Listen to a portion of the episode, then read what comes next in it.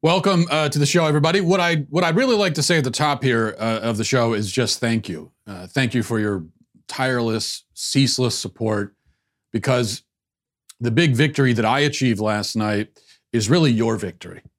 Uh, this is about this isn't about me. It's about you. It's about us. It's about what we've achieved together, and and it's because of you that I can sit here right now today and say that despite very minimal campaigning on my part, and despite spending no money, and despite uh, not even being in the race, frankly, I managed to win only 18 fewer delegates than Michael Bloomberg. That is just remarkable. And, and I spent 500 million fewer dollars to do it. So that's what this campaign's all about. Uh, it's one of the great underdog stories in the history of American politics, I think. So again, uh, thank you, thank you so much. We, are really building a movement here. Now, on the show today, uh, Super Tuesday, of course, we'll discuss the results and the the ridiculous whines from the Bernie Bro horde, now claiming that the whole thing was rigged. It's rigged. It's rigged against them uh, because because he didn't do as well as they had hoped. Why is it these days that um, after every election, the loser always says that the election was rigged? Has it always been this way? Is this what people have always done? And are the elections actually rigged? Is that the case? We'll discuss. Also, uh, we'll go through your five headlines. Plus, not to add insult to injury, but I do need to cancel Bloomberg today. The primary voters already canceled him, already took care of that. But I think I need to double down on the cancellation because of something that he did yesterday that is just I'll, I'll, play the footage for you if you haven't seen it. It is it is really shocking. It's in my opinion, I'm not even exaggerating or joking. It's the most shocking footage of a politician, certainly the most grotesque footage of a politician I've ever seen in my life. So we'll, we'll get to that as well. Now, last night, um, I don't think I need to go into recounting all of the uh, vote totals and, and everything because, uh, first of all, you've heard it already. Also, who cares? But very quickly, Joe Biden won won big, uh, picks up nine states, including Texas. Bernie won California. Um, and three other states. Bloomberg, with the most significant victory of the night, won American Samoa and uh, still decided to suspend his campaign, even though he, he, he won American Samoa. You would think from there, you know, you could build a nationwide campaign. Wasn't able to do it, unfortunately. So that puts the delegate count right now at uh, 453 to 373, Biden over Bernie, with the rest of the, the candidates, what few remain, hanging out with a, with a handful here and there. Tulsi has, I think, one delegate. Klobuchar got more than she did, and she's not even in the race. Warren earned barely more than Buttigieg, even though Buttigieg also is not in the race. And the only possible reason for that, of course, uh, for, for Warren's poor performance, uh, the only possible reason can be sexism and racism uh, against Native American women. But here's the point I want to make out at the outset. Today, as, uh, as anyone could have predicted, Bernie's fans are on TV and they're on social media and uh, saying that the election was rigged. It's all it's all one big rigged game. They rigged it against Bernie. Hashtag rigged primary was trending number one on Twitter this morning. And this is how it always goes after every election now. This is this is what happens. Uh, now I, I feel like there was a time, maybe I'm wrong. I seem to remember a time many moons ago when you could have an election and the results would come in and nobody would scream that it was rigged. People would be mad, or they would be sad, or they'd be glad, or they'd be defiant, or or they might even, uh, you know, they they they they they'll complain about it in all different various ways. But there wasn't this perfunctory reaction, this automatic reflex of immediately claiming the whole thing was rigged. In fact, it used to be that to claim that an election is rigged was a really serious charge that you didn't take lightly. Because think about what you're saying. But now it's just, it's automatic. It's, ah, it's a rigged, rigged, rigged. And it's left and right. We do this. It's a, on, on both sides. Um, now, like I said, think about this for a minute. If you really think our elections are rigged and that it's all decided in some dark, smoky room and that our votes don't even matter at all, then first of all, you can never celebrate when your favored candidate wins.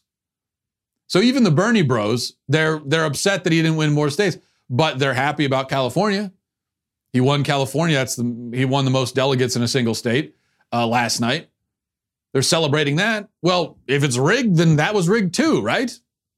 So you're celebrating a, a, rigged election because it went in your favor. Doesn't that make you a hypocrite? If you really believe that our election are rigged, our elections are rigged, that we are no different from a banana republic, we're no different from a, a dictatorship, we're no different from uh, uh, North Korea. If that's really what you think, then what are you doing sitting around crying about it? Why aren't you taking to the streets in armed revolution? That's what our founding fathers certainly would have done. Yeah, you're sitting around sending hashtags, hashtag rigged election. That's how you're addressing the problem. If you if you actually believe that, then this is this is uh, we don't have a democratic system. This is not a republic. We live in in absolute tyranny and oppression. We live essentially in a dictatorship. We have we have no freedoms. That that's that's the implication. So again, I ask, what are you doing sitting around just whining? Is it because you don't really believe what you're saying? See, this, this is what happens. It's very easy, and the internet has made it even easier to sit back and make extraordinary charges and claims about the way things work. But you don't have to back it up, and most of the people saying it are, are anonymous anyway. So you don't have to do anything. You don't have to back up what you're saying. You don't have to act on it. You just you just say it, and so everyone's just saying things. Uh, now, I want to get to the real point here about this election rigging claim, because I think that um, the what what ends up happening because of it is that you have the further infantilization of the American voter and the American people, by extension. So I want to talk about that, but first, uh, let's check in quickly a, a word from our our very good friends over at Vincero you know, having a great watch that kind of puts you a step above everybody else in the in the in the style department. That it not only makes you feel great about yourself, but it makes you feel it makes you feel more superior and more worthy. That's how. And I'm put on a Vincero watch. I know that I'm I'm better than everybody else. I mean, frankly, now I already know that about myself. So, but the watch confirms how much better I am than everybody else, and that's that's what I like about it. If you're looking to upgrade your look, uh, you don't waste money on a cheap cookie cutter watch. It doesn't get you noticed. No one's going to pay attention to.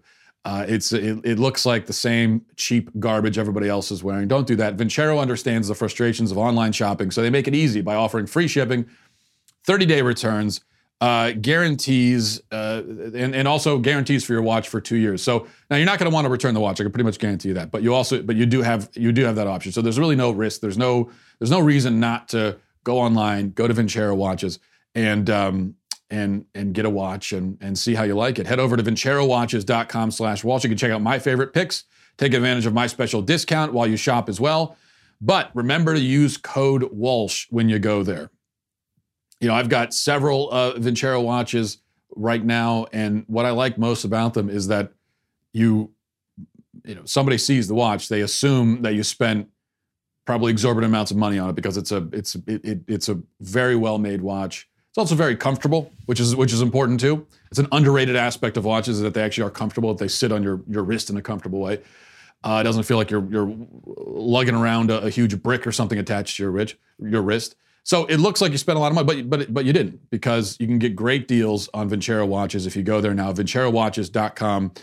Uh, so go there now. Show the world what you look like at your best. Go to V I N C E R O watches.com forward slash Walsh and use my code Walsh for a discount at checkout. Don't pay full price on these beautiful timepieces. Use my code Walsh at checkout. Okay, now back to this rigging thing. Of course, you know, we know how it goes. The attitude of most people is that the election is rigged if it goes against them. If it goes against my guy, if my guy loses, then it must be that that it's rigged. Now, if he wins, then it was a pure and unimpeachable process, and the uh, wishes of the American people were accurately reflected. That's how it goes. So this rigged uh, election claim is nothing more than the blubberings of a, of a child, this, uh, you know, screaming because his sister has more cereal than, than, than he does in his bowl. It's not fair. Everyone's against me. It's not fair. Shut up. Was the election rigged against Bernie? No, it wasn't. But what if what if the establishment, that mysterious establishment, that shadowy force, told Warren to stay in the race in order to siphon votes from Bernie. What if that happened? Because she certainly did siphon votes from Bernie. Bernie would have won Massachusetts, Maine, I think Minnesota uh, would have picked up uh, more delegates in other states if it wasn't for Warren. So Warren staying in the race served, served no purpose other than to, and I use this term not totally literally, sabotage her supposed ideological ally. What does that mean? Well, it means, first of all, that Warren is a charlatan and a fraud and an egomaniac, and this was always just a vanity project on her part. Um, but does it mean that there was rigging? No, no, it doesn't. Because even if there was some kind of clandestine deal made to keep her in the race so that she could take votes from Bernie, so what? That's the way the game is played in politics. Voters still had to choose to go to the polls and throw their vote away by giving it to her. Her staying in the race doesn't mean that people are compelled to vote for her and throw their vote away that way. It just means that they can if they want to. They have to choose that.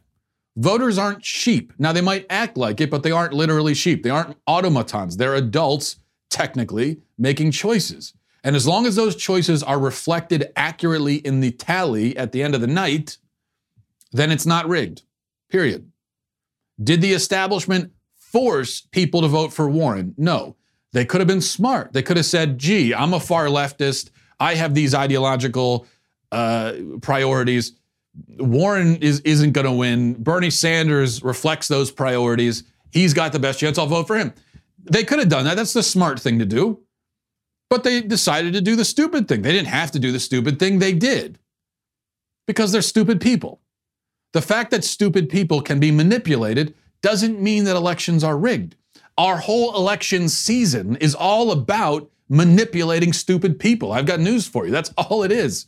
Every single ad you see for a politician on TV, that is always about manipulating stupid people because you, you have to be a stupid person to be influenced by a political ad.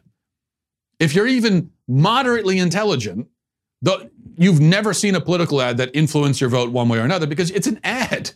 You, you know you're only getting one side of the story, obviously. It's it's incredibly biased, of course. That's what it's supposed to be. It's an ad for a candidate. You're not going to learn anything about this person from an advertisement. Yet people spend millions, hundreds. Of, Michael Bloomberg spent hundreds of millions on ad, on ads, um, because they do influence people, stupid people, and there are a lot of stupid people in America. That doesn't mean the elections are rigged, though. It just means we have a problem of stupidity.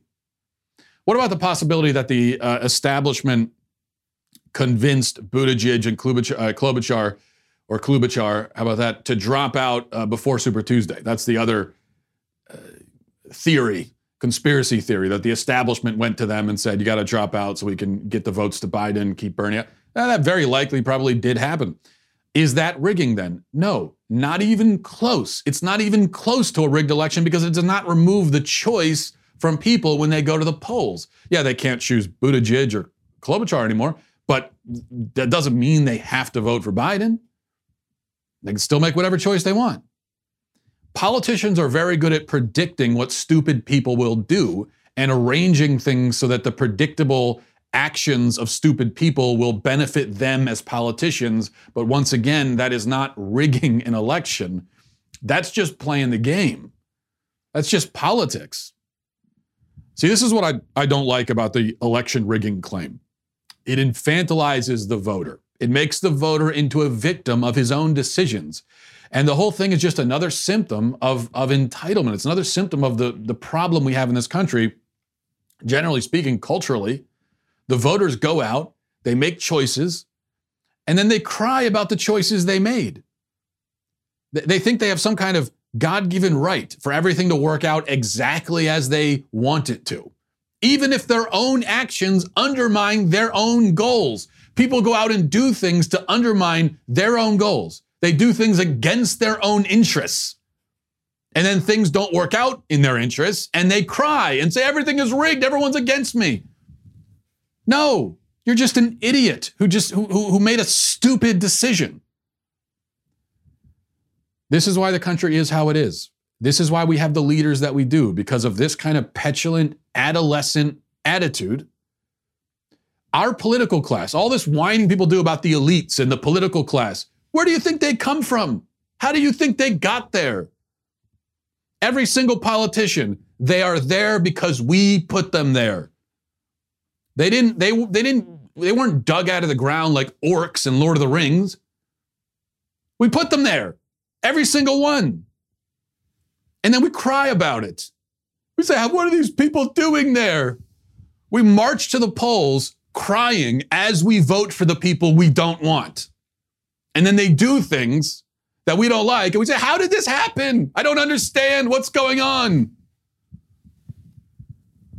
And then we, you know, and then we just sit down and, and turn on the TV and, uh, and, and binge Netflix for seven hours and forget about it. It's just, uh, you know, let's take some responsibility for all this stuff.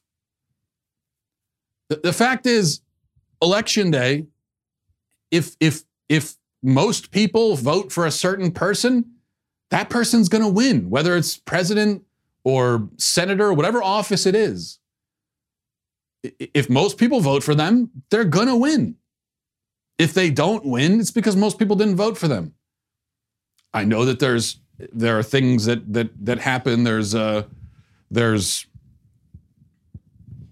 there's uh you know, voter fraud is is an issue. It does happen, but it's not happening on such a scale that we end up with, you know, that that presidents are elected on the basis of it. I mean, I, and I, you know, Trump. This is something you hear from a lot of Trump supporters: vote, vote, vote rigging. Well, uh, Trump won in in in 2016. He won without even winning the popular vote, right? Well, that's the way the system is set up, electoral college. So, is that was that rigged? He would say, "Well, no, that wasn't rigged. That's how it was supposed to be." If he loses, though, then it's rigged. Come on. No. If Trump wins in 2020, which I think at this point he will, if he wins, it's because most people voted for him, or at least uh, the right people in the right states voted for him so he could win the Electoral College. If he doesn't win, um, it's because he lost, because people didn't want him. You know, and that's they maybe they should want him, maybe they shouldn't, but that's people are just making choices. We're not victims of our choices. And I wish we could all just understand that. We make choices and they are our choices. We're not victims of them. We are not victims of any of these buffoons in Washington. And I can't stand almost all of them. Yet we did put them there. And we have to face that. All right, let's uh, move on to headlines. But before we do, I want to tell you about Helix Sleep. Helix Sleep has a, a quiz that takes you just two minutes to complete. I took the quiz, and it matches your body type and sleep preferences to the perfect mattresses for you. If you like a mattress that's really soft or firm, uh, if you sleep on your side, your back, your stomach, if you get really hot when you sleep, whatever, whatever it is, with, with Helix, there's a specific mattress for each and everybody's unique tastes unique preferences and body types. You don't need to take their word for it. Helix was awarded the number one best overall mattress of 2019 and 2020 by GQ and Wired Magazine. They've got a 10 year warranty. You get to try it out for 100 nights risk free.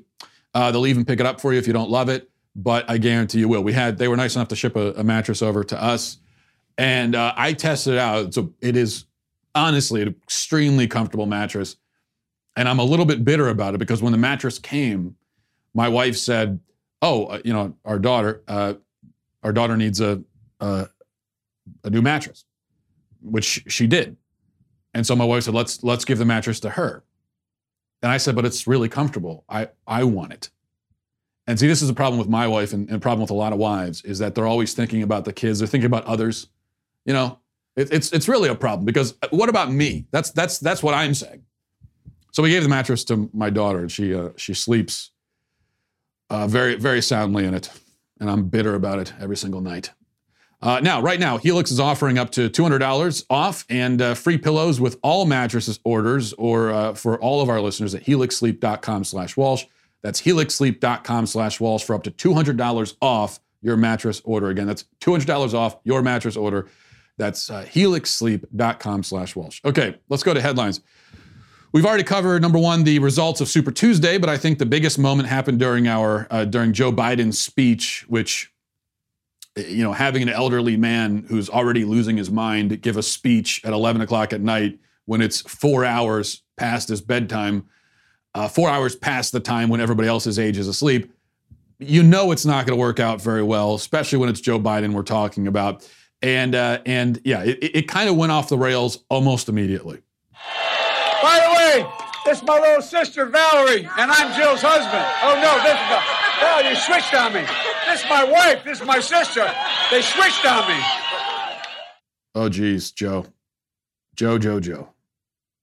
When as I said last night, uh, it, it, seems that by calling his sister his wife, Joe Biden is, you might say, is making a bold play for Ilhan Omar supporters.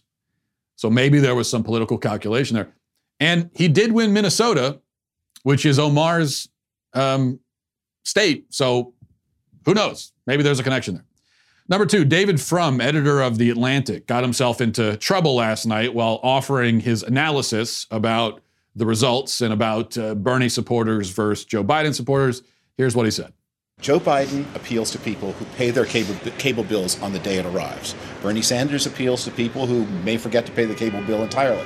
Um, and, was, and the first group, they're both morally worthy, equally morally worthy, but the first group are more reliable. Let me just say that is outrageous. it, it is outrageous and offensive. It's not true. Um, in these kinds of stereotypes, I'm not going to stand for them. It's not true that Bernie Sanders, Sanders supporters don't pay their, their cable, bill, cable bills on time. Not true at all. Um, in fact, Bernie Sanders supporters make sure that their parents pay for all their bills on time. And they're, I know this about them, okay? I know these people. They're, they're very strict about it with their parents. If their parents forget to pay the cable bill or, or the you know, electric bill or anything, they're going to be on the horn with mom saying, Mom, what's going on? They're going to hold her feet to the fire. So they are they're on top of it. These are very responsible people. Number three, you may think, and I wouldn't blame you for thinking, that ESPN cannot possibly embarrass itself any more than it already has over the uh, over recent years. But you would be wrong, I'm afraid. Yesterday, ESPN managed somehow to sink to a new level of cringe or maybe rise to a new level of cringe, depending on how you feel about cringe. I'm a big fan of cringe, which is why my favorite episode of The Office is the dinner party. But uh, in any case, on on ESPN, um, the show uh, First Take on ESPN with professional yeller Stephen A. Smith, they did a whole lengthy segment with with uh, Spike Lee, film director Spike Lee. Now, Spike Lee, as you'll see in a moment, is a ridiculous person, also a bad filmmaker. The latter isn't really relevant here. The fact that he's a ridiculous person is relevant, and you'll see why.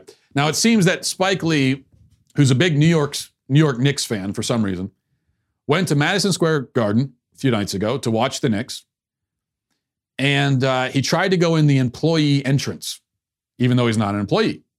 And he was told by security that, well, you can't go in that entrance because you're not an employee. Seems pretty reasonable. You don't work here, so you can't go in that entrance. They told him that they had a special VIP entrance for him because he's a famous guy and so he gets special stuff. And they said, "Can you go to the VIP entrance?" And uh, and and uh, and this altercation, this minor inconvenience, caused Spike Lee to have a temper, temper tantrum, a meltdown, like the spoiled rich baby that he is.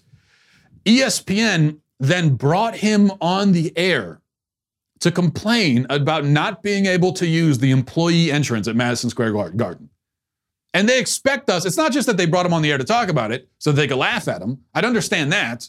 No, it's that they, they, they expect us to be outraged. Stephen A. Smith was outraged about this. He was ranting about it on Twitter too.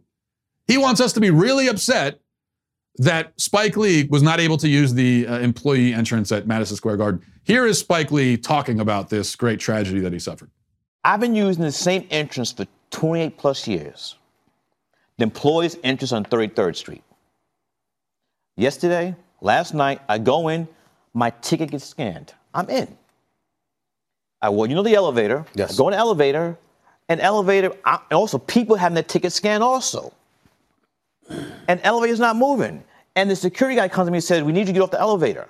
I said, "For what?" So we, well, we could speak about it now. I said, "I'm not getting out of the elevator." So it's another five minutes. Then they finally send the elevator up because they know I'm not getting out the elevator. Get on the elevator. As you know, people don't know, the garden floor is on the fifth floor. Elevator go up to five and security's waiting for you like he just ran out of Macy's stealing something. And they said, You, this guy, security guy. They're all, this comes from the top. He says, Mr. Lee, you have to leave Madison Square Garden. They wanted me to leave the garden, walk outside, out to 33rd Street, employee, that's where I came from, walk outside and come back on 31st Street. Oh, you had you had to come in on 31st Street? Really? That oh oh that's that's oh no. 31st Street. You had to walk outside and go around to a different entrance? I, that, oh my gosh. Spike Lee, nobody has ever suffered like you have. This is this is an injustice of historic proportions.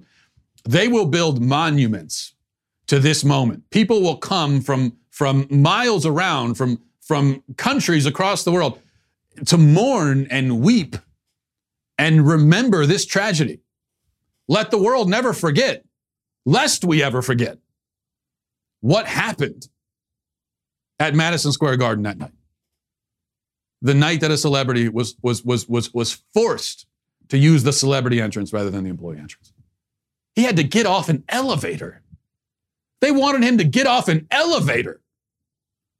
Unbelievable. But I'm trying. Sorry, Spike. I'm, try- I'm trying to muster the outrage. And I'm pretty good at mustering outrage. It's what I do for a living. But I, I, I it's I'm, I'm having a tough time with this.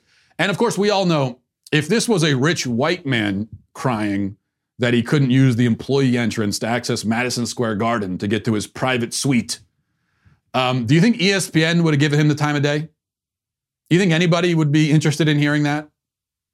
No, of course not.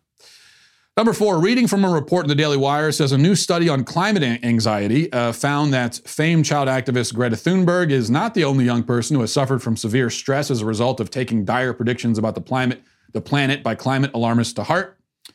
Um, the BBC Newsround report says climate anxiety survey for BBC Newsround shows children losing sleep over climate change and the environment. This is a survey of 8 to 16 year olds um, young people, Newsround explains, are frustrated and anxious about what's happening. A majority, 58% of 2,000 children interviewed, said they were worried about the impact of global warming. About one out of every five said that they had nightmares about it. About the same percentage, 17%, said their sleeping and eating habits have been affected by their fears about climate change. Uh, this is uh, now now here here is a, a, reason for authentic outrage. That this is what's what's happening to our kids.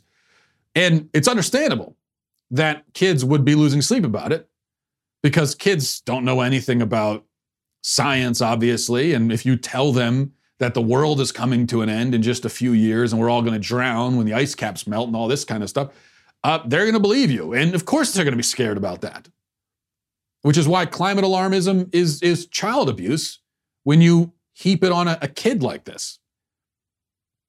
And you you you give the child these existential fears that they now have to live with that are completely gratuitous. Because no credible scientist actually thinks that the world is coming to an end anytime soon because of climate change. This is something from politicians. And they have no problem putting this on kids and manipulating kids as a means of manipulating adults as well, and because they know that those kids are going to be adults and, and, voters one day. And so, if you can make them um, paranoid climate alarmists from a young age, then they're going to be easy to manipulate. Speaking of manipulating voters, and you're going to be able to get what you want out of them if you're if you're a, you know a, a leftist politician. So it's just it's it's pretty infuriating. Number five, they're making another reboot of Cinderella because we have to have a reboot of Cinderella once every nine months approximately. Uh, this is just a this is a story apparently that it it, it just an infinite fountain of uh, of of of reboots. It, you, it never gets old, I guess. Now I think it does get old at a certain point. Okay, we get it. We've heard the Cinderella story. It's a good story. Don't get me wrong. I don't know if we need 6,000 versions of it. I think maybe just 5,000 versions we could probably, uh, uh, would probably suffice. But in this version, um, apparently, the actor Billy Porter, who is the attention starved dude who shows up to award shows in ugly dresses That's his thing. You've probably seen him online. Well, anyway, he says he's going to play a genderless uh, version of the fairy godmother. He's going to he's going to play the fairy godmother in this woke remake, and it's going to be a genderless. Even though he himself is not genderless, and of course the word fairy godmother would seem to indicate gender. So is it going to be the fairy god thing? Well, I guess that's what Joe Biden would call it. The thing. Now, okay, here's an idea. Now I'm brainstorming. A, a version of Cinderella where the fairy godmother is replaced with the thing from the movie The Thing. Now that's that is a remake I'd like to see. And if that's what we're talking about here, then I'm all on board for it. But you have to love this, don't you? Because what we have now are men stealing roles from women in the name of progress. This is progress now for men to take roles from women. So that's great. All right, moving on. Um, let's go to your daily cancellation.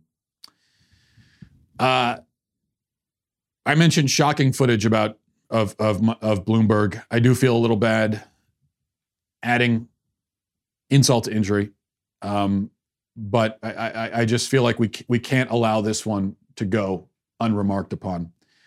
Um, so I'm going to play this footage for you in a second if you haven't seen it.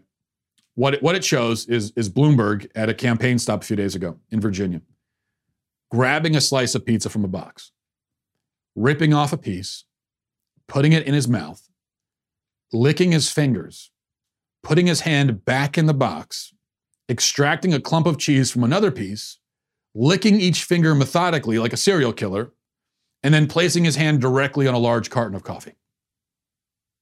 The mere sight of this spectacle is enough to give PTSD to germaphobes like myself. Even a mild germaphobe, I think, would be would be traumatized by this. We cannot uh, lose sight of the irony here. Bloomberg engaged in this act of, uh, of, of biological terrorism less than 24 hours after he gave a speech where he was pretending to be the president and talking about the coronavirus. And that speech was was already pathetic. But now that he's dropped out of the race, and by the way, endorsed Joe Biden, um, it just makes it all, all the sadder. Anyway, but but he gives that speech about the coronavirus, and then he turns around and does this. Apparently, his way of of battling the, the coronavirus is to sprinkle whatever ancient and mysterious communicable diseases are bouncing around his 78 year old body, sprinkle them all over the pizza like Parmesan cheese. So, should this video alone disqualify him from the presidency? Well, well, he's already disqualified himself, but of course it, it should. It should disqualify anybody. Uh, should it disqualify him from citizenship? Should he ha- should he have his citizenship revoked? I think obviously yes. Uh, should there be even harsher penalties than that? Um, I think again, clearly, you know, it goes without saying. Under my regime, uh, finger lickers, people who chew with their mouth open, double dippers, uh, all of those, you know, uh, we're going to start with with imprisonment at a minimum, um, and then and then we'll go from there. And you know, of course, because I'm a merciful and just person, I would take it on a case by case basis. I would assess moral culpability and all those kinds of things. In the worst cases, you know, we would be looking at execution, of course. Let's consider some of the particulars here, though, with this with this video. First of all, before we even get to the part where he's slobbering all over everybody in the room, who who serves coffee with pizza? Who puts coffee and pizza in the same spread? Coffee is a diuretic. Pizza is congealed grease in the form of food. You don't combine those two things in the same bowels. That's like throwing a whole pack of Mentos into a two liter of, uh, of Coke. It's just it's it's not a good thing to combine. Also, just taste wise, it doesn't work. Everyone knows you're having a pizza party, beer and soda. Now, beer is a diuretic too, but you know, it's beer, so it's okay. Second thing, people who lick their fingers in general are, and no offense intended, degenerate freaks. Um, God made napkins for a reason. Nobody wants to see or hear you slurping the food particles off of your off of your own limbs like some sort of animal. And then when you consider all the bacteria that you have under your fingernails, you ever look that up? It's a cornucopia of bacteria under your fingernails. And, and, and you're slurping that off your finger. So it's you might as well eat oatmeal out of a urinal. It's it's the same thing as far as the germs go. Um, but at least the average finger sucker has the decency to wash their hands after they do it before touching anything. At least I tell myself they, they wash their hands because I have to tell myself that to keep myself from stabbing them. But Bloomberg not only didn't wash his hands, but seemingly made a point of touching all the food products in the vicinity, like a, like a feral cat marking his territory.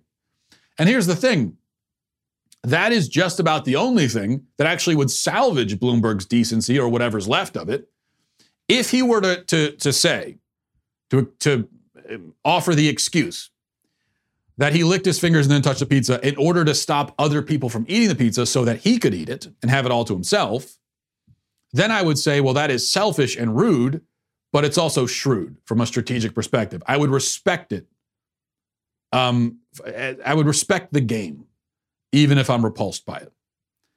But I think that this was not a tactile move, uh, a tactical move from on, on Bloomberg's part. I think he had no intention of eating all the pizza. I think all he wanted was that one little clump of cheese. He just didn't care if he shared his slobber with the entire room. And that makes him a psychopath, a terrorist, unfit for civilized society. And we can add it to all of the many reasons to be glad that he has now dropped out of the race and is canceled. Canceled twice over. All right, let's go to emails. Uh, MattWalshShow at gmail.com. MattWalshShow at gmail.com. This is from Ruben. Says, Hi, I just subscribed to the Daily Wire this past November and feel a little late to the party. I thoroughly enjoy most of the shows, but particularly appreciate that Matt doesn't cover the exact same topics as the other guys. Ben gives a fair account of political events, then provides his conservative take. Michael and Andrew are deep in the tank for the right, but they're entertaining and open about it, so I appreciate that. Then there's Mr. Walsh, who tackles the moral issues and threats confronting our culture. It's a paradoxical breath of fresh air during the day to turn from the constant undermining of our country by the left to the attack on our morality by the left. But who is Matt Walsh? Why is he never on backstage? Why isn't he in the studio with the rest of the guys? I'm completely lost on why he seems to be just a guy with a mic that they allow to use their platform at the Daily Wire. Is there something that I should know or am missing? Any clarification would be great. Thanks. Well, Ruben, you ask, who is Matt Walsh? I am just a man with hopes and dreams um, and a plan to enslave mankind and carry out mass executions of everybody who annoys me. Uh, that's and that's really what this show is about, as you've already been able to tell. And that's what I'm about as a person. Um, and I think that gets to the core of who I am. So I hope that answers your question. I also hope it explains why they keep me in a cave 3,000 miles away. Let's go to John says, Hey, Matt, first of all, big fan of the show. Listen to your show almost every day. My buddy and I love listening to your takes on logical thinking when it comes to cultural, political issues. My question pertains to the relationship between politics and the church. Growing up in a conservative Christian household raised by my conservative Christian parents, I've always been surrounded by this idea of living a moral life and finding purpose through the Christian faith. As admirable as uh, all this sounds, do you think that Christians of the church have any responsibility or moral culpability when it comes to tackling polarizing and divisive cultural and political issues? I haven't read your book, Church of Cowards, yet, but the very premise of the book seems to point to a larger problem and symptoms within Christian and conservative circles. I very much agree with you that conservatives and Christians need to be more combative and maybe more aggressive when discussing these things. Um, an old but timeless quote from Ralph Nader uh, back in the day has stuck with me when thinking about this subject turn on to politics, or politics will, t- will turn on you. I'd love to hear your thoughts, John. Well, John, thanks for the email, and also thanks for the chance that you gave me to hawk my book, Church of Cowards, which is in stores now, wherever books are sold. Go to Amazon and buy it. Obviously, I agree with what you said here, and this is a big part of why I wrote the book, Church of Cowards, um, and what I address in the book. Yes, the church has a profound responsibility to engage with, show leadership on, lend clarity to the cultural and social issues of the day. I've often said, you know, as I say also in the book, that entering into a church should be entering into something sacred, something set apart, something elevated. Um, but that doesn't mean that it should be something irrelevant to your daily life. Precisely the opposite. The problem is that so many churches have tried hard to make the church experience reflect, on the surface anyway, superficially, the culture. And so that you walk into a church and, and everything from the architecture to the music to, to the message, everything You can hardly even tell that you're in a church. That's what so many churches have done. Um, but then when it comes to that message, it's completely irrelevant. It, it's, it's, uh, it, it doesn't speak to the experiences of the people in the congregation. It doesn't speak to the moral and spiritual battles they face. face. It, it doesn't speak to the anxieties and fears and longings they have living in modern culture, raising children in modern culture. So this is entirely backwards. The reality is, whether we like it or not, and I certainly don't like it, we live in a world where children are exploited and murdered, where the family is under attack, marriage is under attack, basic moral truths are undermined, faith is maligned, and on and on and on. If the church will not address that, will not speak boldly to that and about that, giving people direction and how to navigate it, and encouragement in, in, in their battles out there on the battlefield of, of, of, of modern culture, then people are going to start saying, What do I even need you for? What do I need any of this for? What's the point of this? And I think that's what's increasingly happen, happening. Um, where the church and church leaders, in their cowardice, in their not wanting to overturn the apple cart or upset people, they have um, made faith seem irrelevant, even though it isn't. They made it seem irrelevant to people, and people say this is useless. What you know, it, it's what's the point of this? Um, and that's just a tragedy, and that's the tragedy I talk about in the book. Finally, this is from Heather.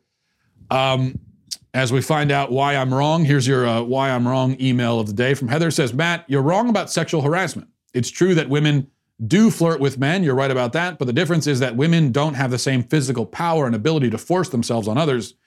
Sexual harassment is a more serious problem for men, even if it isn't more common from men. That's what you're missing.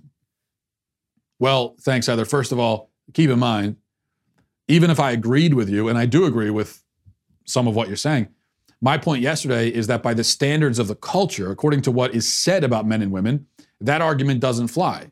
So the same people who are on this witch hunt against sexual harassment are, are largely the people who would say that men and women are basically the same and, and aren't really different, and, and men aren't necessarily stronger than, uh, than women anyway. So you, they can't use the argument that you just presented, which is why they, by their own standard, must take male and female harassment equally as serious. I mean, don't tell me in one breath that women can be on the front lines of combat because they're, they're capable of being just as menacing and lethal as men. And then in the next breath, tell me that it doesn't matter when they harass men because they're just petite little flowers that could never harm a fly. Those two things don't work. Now, putting that aside, back in reality, where we realize that men and women are different, I still say there's a double standard. Yes, men are more capable of forcing themselves on women, but that shouldn't lead to and does not justify a dichotomy where women are almost never called out for sexual harassment and men are called out for it even when they do something uh, you know as, as, as innocuous as complimenting a woman on her appearance. This kind of situation can't be rationalized uh, on the sole basis that men are stronger. Yeah that might make their harassment in some circumstances uh, more serious in some circumstances but if harassment is wrong, then it's wrong. And if complimenting somebody on their appearance is harassment, then it's harassment. And it's harassment when, when, women do it too. Now, I don't think it is harassment, but if that's your, your, your, your take on it, if that's what you think, then you have to say it about women. Um, same for flirting, same for sexual comments that are made. Women do all of that. Now, it, when, when it comes to something like initiating a flirtatious exchange, I don't buy for a second that men are more likely to do that or do it more often or do it in more inappropriate circumstances. I don't think that's true at all. I, I, I think at a minimum it's equal. If, if anything, maybe women are more guilty. But uh, but but you certainly can't say. I, I just I don't think there's any basis to say that men are more guilty of that than women are. Now, some of this stuff, depending on the situation, some of this stuff can be sexual harassment. But it, it, it, it, it, it would also be that when women do it. Yet they're almost never called out for it. They're almost never condemned for it. Nobody takes it seriously. And even when you go into things that are much more serious than mere sexual harassment, we talk about sexual activity, talk about an adult having sex with a with a with a minor, for example, um, like all of these uh, female teachers who are you know having sex with with 12 and 13 or 14 year old boys, which is which is actually an epidemic across the country, as I have tried to call attention to for for many years now. The sexual abuse problem in the public school system, not just among female teachers but male teachers too um, but the sexual abuse problem in, in this public school system is an epidemic. It is, it is, it's tens of thousands of kids are being sexually abused in the public school system. Nobody talks about it. Um, we especially don't, well, when it comes to the women doing it, we may talk about it, but we talk about it in this kind of joking way that we would never, ever, ever do if the genders are reversed. Again, double standard. Um, and that's what I'm that's what I'm calling attention to. I, am I'm, I'm saying that there should be one standard. We can get into assessing, uh, you know, the seriousness of this and that thing, but but if sexual harassment is wrong, which it is, it's wrong when anyone does it. If complimenting someone is is harassment, which it isn't, but if it is, if you're arguing that it is, then it then it's it, that's the case for men and women, and that's my point. All right, we'll leave it there. Thanks everybody for watching. Thanks for listening. Uh, have a great day. Godspeed. If you enjoyed this episode, don't forget to subscribe. And if you want to help spread the word, please give us a five star review. Tell your friends to subscribe as well. We're available on Apple Podcasts, Spotify, wherever you listen to podcasts, we're there. Also, be sure to check out the other Daily Wire podcasts, including The Ben Shapiro Show, Michael Knowles Show, and The Andrew Klavan Show. Thanks for listening. The Matt Walsh Show is produced by Sean Hampton, executive producer Jeremy Boring, supervising producer Mathis Glover, supervising producer Robert Sterling, technical producer Austin Stevens, editor Danny D'Amico, audio mixer Robin Fenderson. The Matt Walsh Show is a Daily Wire production, copyright Daily Wire 2020. Joe Biden turns around a flailing presidential campaign with a massive showing on Super Tuesday. Whereas last week Joe was dead, both literally and figuratively, now he's only dead literally. We will examine what the establishment comeback means for the Democratic primary and for the general election. Then the media are shocked that a Hispanic could vote for President Trump. Disgraced thruple Congresswoman Katie Hill teaches us all a lesson on selfishness, and Taylor Swift hates men. All that and more, check it out on The Michael Knowles Show.